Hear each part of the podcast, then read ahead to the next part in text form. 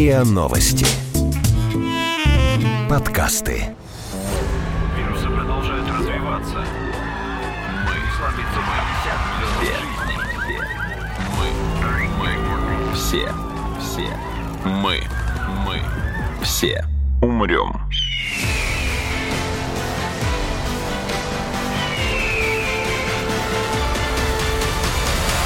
Мы все умрем.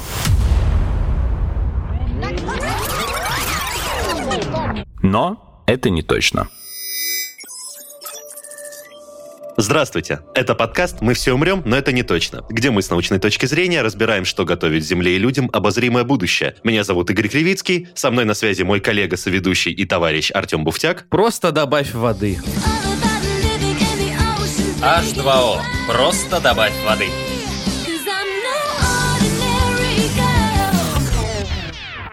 Как бы воды у нас сегодня в подкасте будет достаточно. Во-первых, как обычно, потому что мы с тобой не умеем э, говорить по теме. Мы все время уходим в сторону. А во-вторых, собственно, потому что тема такая. То есть сегодня у меня есть отмаза. Мы Да, сегодня речь опять пойдет о технических, инженерных, а, философских решениях, которые позволят людям жить там, где природой жизнь их не предусмотрена. Мы уже обсуждали жизнь в пустыне, мы обсуждали жизнь под водой, а, в арктических и пустынях с экстремально низкой температурой, и сегодня мы поговорим о жизни на воде. Да, Игорь? Да, и говорить с нами об этом будет э, наш гость прошлого эпизода Виктор Ваханеев, морской археолог, кандидат исторических наук, доцент Севастопольского государственного университета. Виктор Васильевич, снова здравствуйте. Здравствуйте. Мы закончили в прошлый раз на том, что мы, ну так, кратенько поговорили, какие из существующих проектов наиболее близки к реализации, и пришли к выводу, что, скорее всего, они будут, если будут реализованы в ближайшее время, то в странах прибрежных, густонаселенных, но находящихся прямо вот на самой кромке суши и моря. И у нас было два варианта основных. Это Япония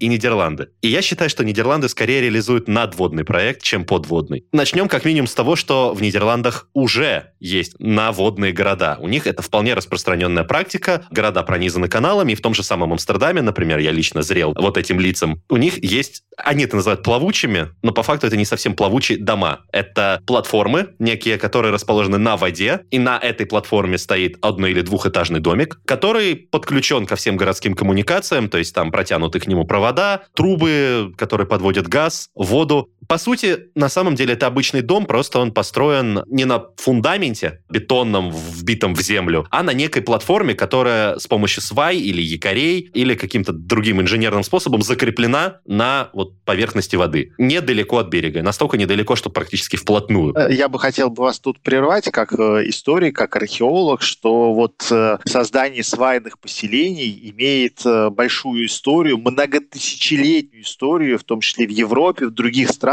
Вот, допустим, даже в ЮНЕСКо есть э, серия памятников под названием «Доисторические свайные поселения в Альпах». В Европе 5000 лет назад, э, до середины первого тысячелетия до новой эры, строились на озерах, реках и болотах огромные свайные поселения. Они сегодня известны в Австрии, Франции, Германии, Италии, Словении, Швейцарии. В России, кстати, известны свайные поселения на северо-западе, в Беларуси также. Я имею в виду более древние, которым несколько тысяч лет. В Смоленской области такие. Так вот эти тоже свайные поселения вбивали сваи, и сверху на платформах э, строились жилища. А в Германии даже в Боденском э, озере есть э, музей, реконструкция свайных жилищ, где вот можно посмотреть, как несколько тысяч лет назад жились на таких вот сваях. Поэтому то, что сегодня вы видели в Голландии, это не что-то новое. Да, что говорить, да и Петербург в большей своей части тоже находится на сваях, поскольку на побережье неустойчивые грунты, они укреплялись сваями, деревянными, а иногда и на воде строились. Ну, к примеру, форты, которые находятся в Кронштадте, многие из них вот посреди моря возникли, и они стоят на сваях, а также на таких огромных деревянных ряжевых ящиках. Ряжи — это такие ящики из трубов, которые внутри забрасывались камнем. Когда море покрывалось льдом, выходили наши русские мужики, формировали такие ящики огромные, несколько метров. Они их вот строили на льду, потом их забивали камнем внутрь, а потом лед прорубали, и оно аккуратненько тонула в нужное место. И таким образом образовывался фундамент, на котором впоследствии что-то возводилось сверху. Ну вот, к примеру, так строили форт Кроншлот эпохи Петра Великого. Вот я, когда в этом году, этим летом был в археологической экспедиции в Кронштадте, мы как раз обследовали эти форты. Там скоро будет э, создан огромный культурный кластер, кстати. И вот удивительно мы смотрели, как вот эти все э, сваи, которые были еще во времена Петра, деревянные, идеально сохранились до современности. Ряш — это такой, получается, насыпной да. фундамент, да? Да, да. В Петербурге, куда ни глянь, там парк 300-летия, он тоже практически весь намывной. Не насыпают, намывают. Еще там 40 лет назад было море, а сейчас там намыто, и разрастаются целые микрорайоны на таких участках. Но это такой читерский способ относительно того, что мы сегодня собираемся обсудить, потому что, ну, как бы это, по сути, обычный дом, просто вот люди насыпали себе чуть-чуть земли там, где ее не предполагалось, и на ней поставили дом. Сваю ли вбили, или как бы насыпной фундамент сделали. Это очень условно так плавучий дом. Это вот с очень большой натяжкой плавучий. А вот прям чтобы плавучий-плавучий, вот интересно, возможно ли это реализовать на самом деле. Потому что проектов таких городов и домов еще больше, чем э, подводных. Но на самом деле я как раз и хотел сказать, что вот сегодня то, что ну, максимально приближено к э, плавучему дому, это на самом деле скорее жилой корабль. Ну, то есть люди решили пойти тоже по читерскому пути, как мы это любим делать. Это наш способ выживания на этой планете. И сегодня вот то, что называют плавучим городом или плавучим домом, это скорее просто огромный корабль. Самый большой из них это, например, э, круизный лайнер э, Symphony of the Seas, то есть Симфония морей. Это гигантский корабль, рассчитанный на одновременное пребывание нескольких тысяч человек, одного только экипажа предполагается на нем быть больше двух тысяч человек, а пассажировместимость э, 6-7 тысяч где-то. И это корабль, на котором, ну, помимо жилых помещений, там есть собственный дендрарий, то есть сад небольшой. Там есть э, ледовый каток, там есть... Э. Короче, на самом деле, ладно, он заточен, конечно, в основном под развлечение тех людей, которые на нем плавают. Но по факту, то есть если немножко его переориентировать, какие-то технические, ну, поменять какие-то помещения, заменить некоторые технические характеристики, некоторое оборудование, по сути, это будет огромная плавучая многоэтажка. Нет, Артем, там нет аквадискотеки. То есть в течение нескольких недель, а то и там месяцев она может э, плавать по морю, и люди на ней не будут испытывать необходимости причаливать к берегу, потому что там достаточно будет не только запасов еды и воды. Да, да, конечно. Но вот сегодня случился потоп. И все, портов нет. Что будет делать Симфония морей? Максимально себя обеспечивать должен город и с индустриальной точки зрения, и там с аграрной, и с э, какой-то социальной, да, нагрузкой. Ну, я имею в виду там образовательные, медицинские учреждения и так далее. То есть это должна быть такая автономная, настолько, насколько это возможно, э, единица структурная. А этот лайнер, ну, ну, если он не будет заходить в порт, то он, ну, опять же, та же самая вода. Мы обсуждали в прошлом выпуске э, по поводу того, как обеспечивать людей кислородом, но с водой тоже, допустим, с воздухом понятно, что плавучие города, этой проблемы у них нету, но с водой они есть. Хорошо, если мы называем эту симфонию морей плавучим городом, то, ну, функции города эта симфония не выполняет, потому что сама по себе она не жизнеспособная единица,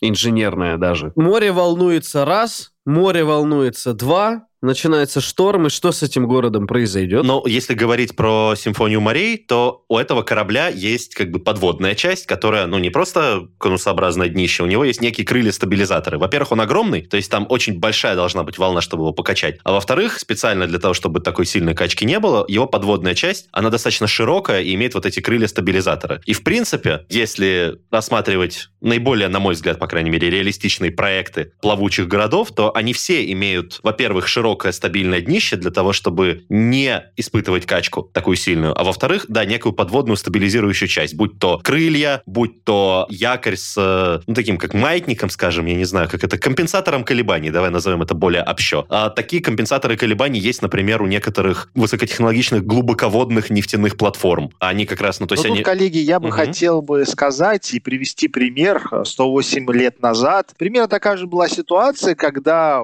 уже современное индустриальное общество сделало свой шедевр, да, индустриальный, и построило огромный корабль, самый большой в мире, который считался на тот момент вершиной инженерного творчества, непотопляемым, самыми современными техническими новинками, из лучших металлов, с системой жизнеобеспечения самой-самой современной. Огромная реклама была повсюду, что вот самый-самый лучший корабль, да и назвали его, не церемонясь, как самый большой «Титаник». И что же в итоге с этим самым современным инженерным созданием произошло? В первый же рейс он затонул, и какой бы он супер-супер современным не был, оказалось, что эту катастрофу спустя 108 лет мы до сих пор вспоминаем, как э, вроде бы то, что никогда не должно было тонуть, то, что инженеры говорили, что вот самый лучший корабль, он у нас в итоге потонул. И поэтому вот эта идея гигантомании, она может играть свою порочную практику, потому что все-таки трагедии случаются, и и с кораблями они, к сожалению, могут привести к э, серьезным последствиям. Вот. Э, конечно, симфония морей является сегодня самым большим кораблем. На нем 18 палуб. И фактически, если говорить про сегодняшнюю тему, это, наверное, и есть современный пример целого плавучего города. Потому что вот 6 плюс 2 тысячи, 8 тысяч, ну, это городок. Плавучий поселок городского типа. Но мы должны добавить, что временно проживающих. Ведь этот лайнер заточен по то, что на развлечения, чтобы люди психологически отдохнули, которые сознательно себя вот на это время ограничивают. Это как в отель поехать в Турцию, но не ездить там по экскурсии, а там две недели не выходить из дома. Примерно то же самое. Ну, максимум там 100 метров вокруг номера там прийти воздухом подышать, проветрить комнатку. Вот, это то же самое. То есть в данном случае этот лайнер не заточен под самовоспроизводящее, самогенерирующее сообщество со своей там полезным делом. Вот что полезного жители этого лайнера, кроме обслуживающего персонала, делают там? Да ничего, отдыхают, ходят на каток и в это. То есть можно ли это считать, в принципе, таким городом, как социальным организмом? Ну, нет, это люди, которые там... А город все-таки он должен что-то производить, э, скажем так, полезную какую-то нагрузку выполнять. Здесь больше так рекреационная и временная, главное, что заточено все под время. Ну, это, кстати, хорошо перекликается с кусочком нашего прошлого разговора, где вы говорили, что для жизни в морской среде, над ней, под ней, нужны люди, обладающие специальными техническими знаниями в большом количестве. Вот это как бы тому подтверждение. Если не так мрачно, то на самом деле плавучие казино существуют. То есть в странах, где запрещены казино, есть корабли, которые просто отплывают от берега в нейтральные воды, и там так все, мы покинули территорию. Ребят, гоните свои деньги. Теперь можно. И что, это кто-то позволит когда-нибудь? Сильно сомневаюсь. А как ты запретишь, если они будут в нейтральных водах? В нейтральных водах не действуют законы тех стран, которые вокруг них. Мы все умрем.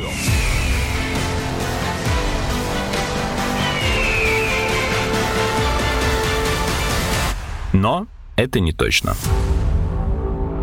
большие города, про которые вы сказали, они все-таки обеспечивают административные функции, как минимум, политические, культурные и так далее. Поэтому, извините, их надо обеспечивать. Вот. А здесь, да. Но вот вы знаете, мы так раз с вами разговорились, а мне кажется также, что вообще создать город для того, чтобы там просто жили люди, ну, это не все так просто. Город — это не просто место, где живут люди. Он должен, ну, вот выполнять определенные функции. То есть он быть увязан то ли к какому-то производству, то есть, ну, вот завод какой-то, а при нем разрастается город. А не просто там в глухом селе, вот поле, в глухом поле. Сегодня мы придем и скажем, здесь будет город. Но он не будет выполнять свои функции, потому что какая-то задача должна сегодня, если основывать города. Вот как и с наземной урбанизацией, у нас обычно города возникали вокруг каких-то градообразующих предприятий, которые мы так и называли, градообразующие. Да? То есть, э, если взять за пример какие-то платформы нефтедобывающие, добывающие, газодобывающие, по добыче каких-то природных э, ресурсов, то будет логичная цель, что, ну, если нет какой-то угрозы вообще глобальной человечеству в плане там затопления приборных этих, а именно развитие города на современном этапе, то такие, да, города могут возникать вокруг вот таких, скажем так, мини-заводиков по добыче чего-либо. Но тут перед нами другая проблема возникает. Вот я, как человек, который вырос в городке таком, где было градообразующее предприятие, огромный металлургический завод. И к 90-м годам он разросся огромной инфраструктурой. Парки, детские садики, больницы. Все принадлежало заводу. Игровые какие-то все принадлежало заводу, дома он строил для своих сотрудников. Но наступил 91 год, экономические связи завода прервались, и он физически не мог уже осуществлять взятые обязательства по развитию и содержанию этой инфраструктуры. И в итоге за 20 лет инфраструктура, создаваемая десятилетиями, оказалась никому не нужной и полностью заброшенной. Вот тут, к сожалению, в случае выработки какого-то ресурса этого предприятия у нас окажутся такие огромные, плавучие, бесхозные постройки, скажем так, на воде. Ну, если говорить об этом аспекте. То есть теоретически можно скомбинировать, можно взять какую-то платформу, буровую, нефтяную, допустим, как самые частые, а вокруг нее нарастить вот такой модульный плавучий городок. Такое градообразующее предприятие, по сути, это будет эта платформа. Но, кстати, если городок образуется вокруг нефтяной платформы, то он сразу, получается, решит проблему энергообеспечения и теплообеспечения. Хотя, да, с другой стороны, тогда не будет в ней смысла, ведь смысл добывать и продавать куда-то, а не перерабатывать на месте. Хотя частично, как бы, ну, то есть часть продуктов продуктов можно использовать на месте, а часть отправлять потом. Или, я не знаю, на самом деле, ну, то есть, как бы, часть использовать, но использовать этот же город потом, как э, средство транспортировки добытой нефти, например. То есть от свая отцепился, доплыл. Да, но при этом мы должны учитывать, что сама буксировка – это очень дорогостоящее мероприятие. Для того, чтобы, а, буксировать, нужно постоянно держать в обслуживании вот те же днища, постоянно обслуживать, которые обрастают. Вы понимаете, что если вот обросло снаружи э, днище вот каких-то конструкций, да, то при буксировании возникает трение, которое, ну, не позволяет с нужной скоростью там идти. А все это ресурсы топлива и так далее. А если мы говорим в глобальном масштабе, в огромных пространствах Мирового океана, который занимает 70% вот всего нашего земного шара, нашей голубой планеты, то это огромное расстояние. Это все огромные ресурсы, дорогостоящие, экономически, которые могут быть нецелесообразны. И тут же, к тому же, мы возникаем другим проблемам политическим. Допустим, ну, просто так что-то где-то в современном мире, глобальном мире создать невозможно, поскольку все поделено между собой. Есть конвенция ООН по морскому праву, что у нас есть 12-мильная зона, это территориальные воды страны, потом есть 200-мильная зона, а потом, конечно, есть зона нейтральных вод, но там тоже определенно есть правила в соответствии с этой конвенцией, что и как должно быть расписано. И тут в этом плане я бы хотел бы э, сказать э, про систейдинг. Вы слышали про это строительство, э, этот термин? В Сан-Франциско, США существует даже некий институт систейдинга. НКО, некоммерческая организация Систейдинг Институт, была основана двумя милыми людьми, один из которых был бывшим инженером-программистом и игроком в покер, а второй э, сооснователь PayPal, известной денежной системы, либертянец э, Питер Тиль. Так вот, они вот основали этот институт систейдинга. Систейдинг — это создание, строительство и проживание в свободных сообществах, плавающих в открытом открытом нейтральном море вне юрисдикции какой-либо конкретной страны. Вот. То есть такой стартап стран в океане. И вот они вот его назвали SISTED.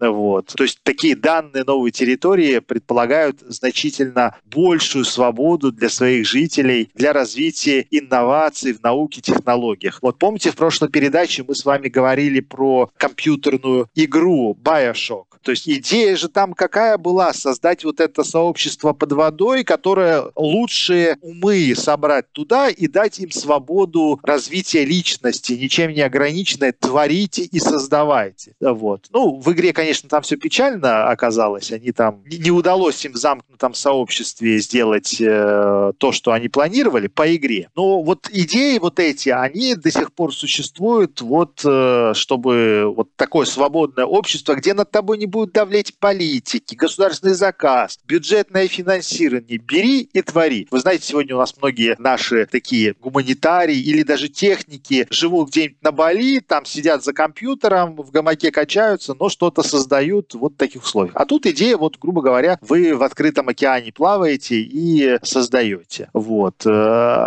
Э, насколько жизнеспособно вот э, это время покажет, потому что в первую очередь нужно создать э, определенную инфраструктуру для жизни человека. И вы понимаете, если вспоминать пирамиду Маслоу, то у нас огромное количество потребностей. И эти потребности с каждым годом все растут и растут. Ну, скажем так, потребности жителей крошечного поселения в несколько тысяч человек одни, а потребности жителя города-миллионника, ну, извините меня, они абсолютно другие. Вот. И мы сможем ли мы эти все потребности воспроизвести, в принципе, на ограниченной территории? Ну, если одна из самых больших проблем таких городов плавучих, их проектов, это гигантомания, то по-моему, с этим успешно борются проекты, по крайней мере, те, которые видел я. Потому что многие проекты, которые кажутся наиболее реалистичными, и те, которые получили одобрение государств, это проекты городов модульных, где, да, в целом это выглядит как большой город, но на самом деле это совокупность маленьких и при необходимости отделяемых, перенаправляемых, перестраиваемых модулей, там, треугольных или шестиугольных, чаще шестиугольных платформ, где вот на каждой платформе отдельно находится лишь маленький домик, одна оранжерея или один-два жилых дома или там один какой-то кусочек, не знаю, завода какого-нибудь. То есть, если, допустим, там нефтяная платформа придет в запустение, потому что там исчерпается запас, его можно просто отбуксировать к другой. Если нефть обесценится, останется газ, отбуксируем их газовым вышкам. Если, ну, как бы углеводороды, в принципе, перестанут быть полезной темой, ну, я не знаю, куда-нибудь отбуксируем, где можно там жемчуг выращивать. Такой город разрастается вширь, благо поверхность океана позволяет все-таки. При этом он одно максимум двухэтажный, что уменьшает вероятность того, что он опрокинется при раскачивании, например. И, опять же, поскольку он состоит из модулей, которые можно перестраивать при необходимости, там, не знаю, в случае того же карантина, какие-то модули можно просто вот, ну, чуть-чуть удалить от основного города, пусть они там поизолируются, и на лодках до них доплывать и обратно. Либо можно как-то переконцентрировать, то есть часть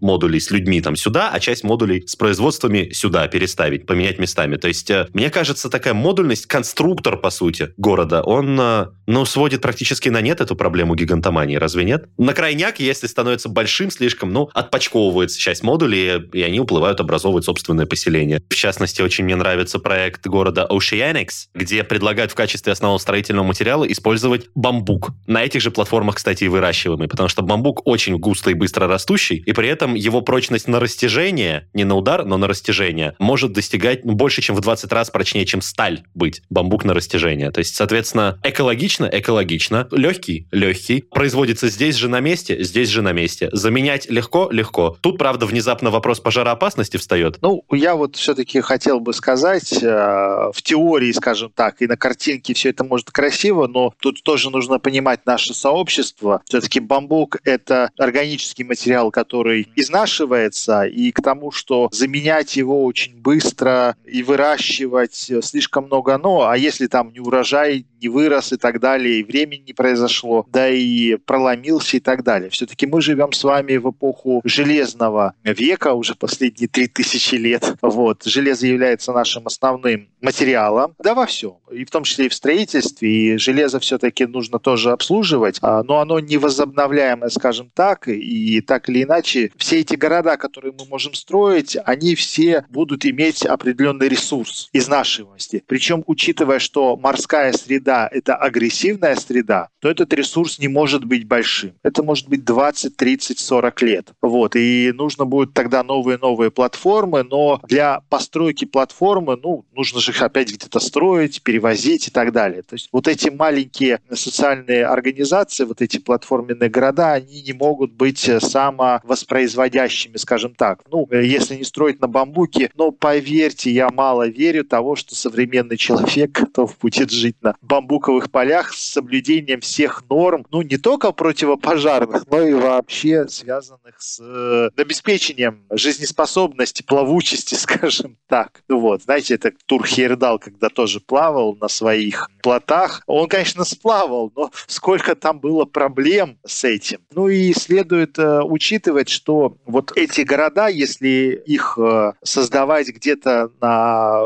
в открытом море, все равно они должны какие-то иметь движительные установки. И чем они больше будут, тем вот этих двигателей должно быть больше. А чем они больше, тем больше энергии нужно затрачивать. Вот. А чем больше энергии затрачивать, тем больше вред природе мы можем наносить, потому что вот наши сегодня двигатели, они практически все на топливе работают, которое в основном связано с нефтепродуктами. Можно парусами, но если вспомнить э, старые парусные корабли, то когда устанавливали устанавливались паруса, практически вся команда выходила, и каждый четко знал ту функцию, которую он должен выполнять. Вот. Тут мы возвращаемся к тому, что все жители этого э, города должны иметь э, как минимум техническое образование, причем достаточно не базовое, чтобы в случае чего подменять э, своих партнеров. Это я к чему говорю, что такие города, как полноценные социальные организмы, в принципе, на данный момент с таким количеством населения, а большое оно не может быть, хоть там вот, вот этот э, и говорят, что эти гексы, шестиугольнички вот нарастают, нарастают, и можно сделать такую снежинку архипелаг, где могут жить 2,5 миллиона. Ну, слабо пока в это верится, но, скажем так, обслуживающий персонал, вот этого все должно быть подавляющее большинство. Вот, э, скажем так. Другой вид, что мне кажется, что максимум, на что можем рассчитывать, это плавучие города, возникающие вокруг э, платформ платформы сегодня, на сегодняшний момент являются наиболее оптимальной и проверенным способом жизни людей на воде. В открытой воде вот, э, платформа А безопасны, Б надежны, В, конечно, имеет определенный срок службы. Но это связано с тем, что металл так или иначе корродирует. Вот. Но если вот эти гексы соединять с платформами и между платформами, э, вот, то, наверное, сегодня самая жизнеспособная может быть мы все умрем.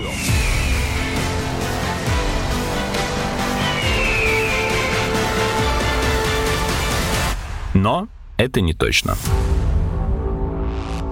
пока мы далеко не ушли от э, материалов, из которых сделаны такие платформы. Тут, во-первых, два момента. Насчет двигателей. Некоторые концепты подразумевают то, что город, ну, он может быть не столько плавучим, сколько, скажем так, дрейфующим, то есть вставать на якоре, подниматься с якоря. И пока он стоит на якоре, он накапливает электроэнергию с помощью солнечных панелей и микрогидроэлектростанций, которые вырабатывают ток за счет подводного течения. А потом, когда он поднимает якоря, он, соответственно, эту энергию расходует на передвижение. А насчет материала, из которого он сделан, мы в прошлом выпуске говорили о том, что самые прочные и износостойкие в морской среде материалы сегодня, они сделаны на основе пластика. И есть несколько концептов, которые подразумевают, что город может плавучий быть, по сути, два в одном, одновременно плавучим поселением и плавучим мусороперерабатывающим заводом. То есть он делается из пластика, и он плавает в местах скопления наибольшего пластика, вылавливает пластик из океана, очищая его. При этом этот пластик перерабатывает и сразу использует на собственные нужды, в том числе и на строительные. Это, кстати, очень э, активная тема. Действительно, у нас целые плавучие острова в океане плавают. Количество пластика, скидываемого в океан, в море у нас колоссально это огромное количество в рамках целой планеты. И в действительности уже сегодня стоит вопрос, э, что делать с этим пластиком в мировом океане. Помимо того, что он очень вредит экологии, так еще и вот целые архипелаги, да, острова плавучие образовываются, вот он сбивается в такие кучи, вот, и дрейфует. И в принципе, да, да, идея переработки пластика таким образом может иметь место быть, но только тогда, когда мы вот разработаем эти вот батареи, которые смогут мощные хранить вот все это электричество, чтобы эти движители таких плавучих городов пускать. Но я думаю, что это уже недалеко, потому что сегодня технологии настолько продвинулись, что сегодня вот мы с пауэрбанком каждый в кармане ходит и в любой момент может э, подзарядить свой необходимый гаджет, а в размерах таких экологически чистых, скажем так, условно, городов, которые будут э, накапливать энергию каких-то мини-станций, гидроэлектростанций или или силу течения, оно может, конечно же, иметь место быть. Вот. Другой вопрос, э, какие цели должны стоять перед созданием города? То ли это просто спасти человечество, но тогда такие маленькие э, локальные коллективы вряд ли с этим справятся. Ну или это должна быть обслуживающий персонал каких-то ресурсодобывающих предприятий на воде. О чем я все-таки думаю, что вот, наверное, логичнее было бы иметь это дело вот со вторым вариантом. Ну, я один вопросик задам, единственное. А вот э,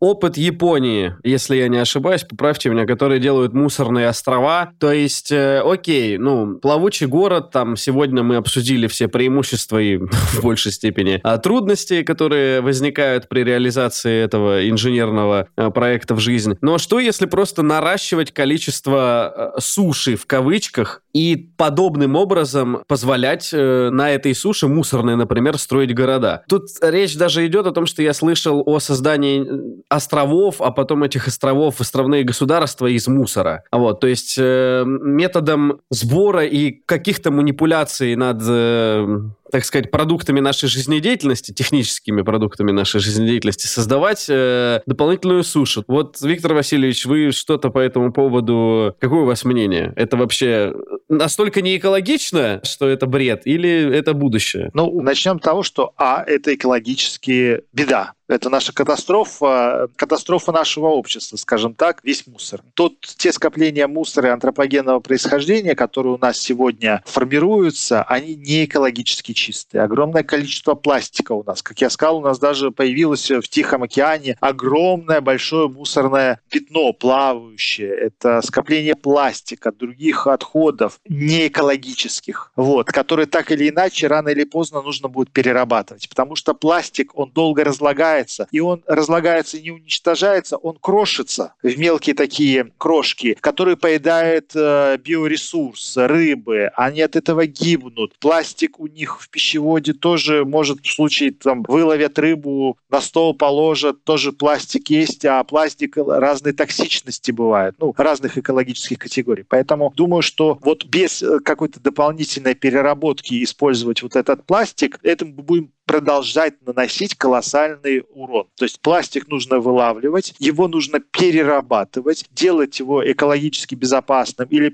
скорее всего, повторно использовать для каких-то целей, ну, зациклить эту систему. Вот в чем есть. А все эти увеличения своих территорий, ну, в первую очередь делают за счет намыва там песка, но снова-таки где-то его нужно взять, где-то выкопать, где-то карьер взять, да, и сюда его перенести. Вот этим способом сегодня, ну, занято у нас огромные территории, даже в нашей стране намываются, увеличиваются, вот, урез воды отодвигается. Вот этим путем идет. А то, что использовать, конечно же, мусор, его можно вот на плавучем городе вот зациклить рециркуляцию, но для этого нужны вот мусороперерабатывающие а, заводы. Вопрос в том, чем этих людей, если мы стремимся к автономности для такого плавучего поселения, чем их кормить и лечить? Может ли море обеспечить полную как бы, биополитру всех необходимых человеку для здоровья и выживания веществ. История показывает, что те моряки, которые бороздили наши моря и океаны в эпоху великих географических открытий в 17-18 веке, очень часто страдали от огромного количества проблем, в том числе ну, знаменитая цинга, поэтому только биоресурсами обойтись невозможно. Поэтому, конечно же, нужно предусматривать э, наличие каких-то ресурсов, площадей, чтобы были и зерновые выращивались, и мясо животного происхождения тоже было в наличии. Поэтому все это должно учитываться. То есть какие-то такие фермы наземной пищи должны быть. Человек, к сожалению, просто так не сможет использовать исключительно только дары моря. Слишком недостаточно будет в рационе некоторых э, макроэлементов, микроэлементов и так далее. В принципе, принципе, э, мы можем любые растения и э, животных выращивать у нас эксперименты даже в космосе по выращиванию определенных видов злаковых происходят. Виктор Васильевич, вот мы в прошлом эпизоде про подводные города, вы рассказывали о том, как компенсируют э, потребность в воздухе, да? Но в на, ну, то есть в городах, которые на воде, с воздухом окей, проблемы нет, но с пресной водой она остается. Как вот эту проблему решить? Даже вот с тем кораблем на 6 тысяч человек, извините меня, 6 тысяч человек, сколько они в день-то воды потребляют? С водой, конечно же, могут быть проблемы. Опреснительные установки, а, это дорого, б, это не всегда экологично. Ну вот я живу в Крыму, где у нас э, сегодня большие проблемы с водой. Это лето, да и вообще этот год 20 был у нас очень засушливым. Многие города переведены на систему, большие даже города, столица Крыма, Симферополь переведен на режим временной подачи воды. И сегодня рассматриваются проблемы создания установок опреснительных. Но главная проблема, а, цена, б, ее там долго строить там к 2022 году, если сегодня начнут построить, только закончат. И В – это огромное количество отходов, которые образуются при опреснении. Ведь те хлориды, все соли, которые изымаются в процессе опреснения, их нужно куда-то утилизировать, и это не всегда экологически. А сегодня мы очень должны много внимания уделять экологии. И поэтому сегодня все вот эти огромные корабли, лайнеры, атомные ледоколы, все они воду набирают э, в портах. Вот, то есть на них не стоят вот эти установки опреснительные. Это будет проблема, но я думаю, что ее можно решать. Вот конденсаторы, какие-то водосборники должны быть. Э, то есть человечество уже проходило на своем пути это все. Даже в старых каких-то крепостях были определенные водосборные цистерны, куда вода там собиралась. А для дождевой воды, да, это все. Но всегда нужно планировать, а что если будет засуха, а что если не будет осадков. Ну, я не биолог, в любом случае вся вода должна очищаться, потому что что помимо хлоридов там огромное количество еще органики, и все это нужно очищать. Поэтому сырую воду просто так э, вообще нежелательно пить. Вот. Ну вот э, Черное море, по-моему, 18 промилей, вот, а Балтика намного преснее, там буквально несколько промилей. У нас очень много морей, которые с низкой соленостью, где это проще делать. Да и вообще, я думаю, что в самое ближайшее время в рамках вот таких э, катаклизмов, которые нас будут ожидать, все-таки проблема воды будет Э, основной э, борьба за воду. Я думаю, что средства на поиски э, новых вот этих установок для обработки морской воды, слабосоленой воды будут еще поиски происходить, будут думать, как это все. Сегодняшние технологии, а, дорогие, б, не всегда экологически правильные, скажем так. Ну, экологически чистая технология, которая, правда, лишь частично решает проблему, это конденсаторы, то есть э, морской воздух влажный, и в условиях плавучего города часть воды можно получать за счет конденсаторов, просто набирая ее из воздуха. Но это будет, ну, капля в море. Каламбур специален. Я пытаюсь придумать, как креативно попрощаться, но можно же... До меня дошло, что можно просто попрощаться. Да. Большое спасибо. Было, правда, интересно. А тут закончишь, вставишь тему из «Пиратов Карибского моря». Смекаешь?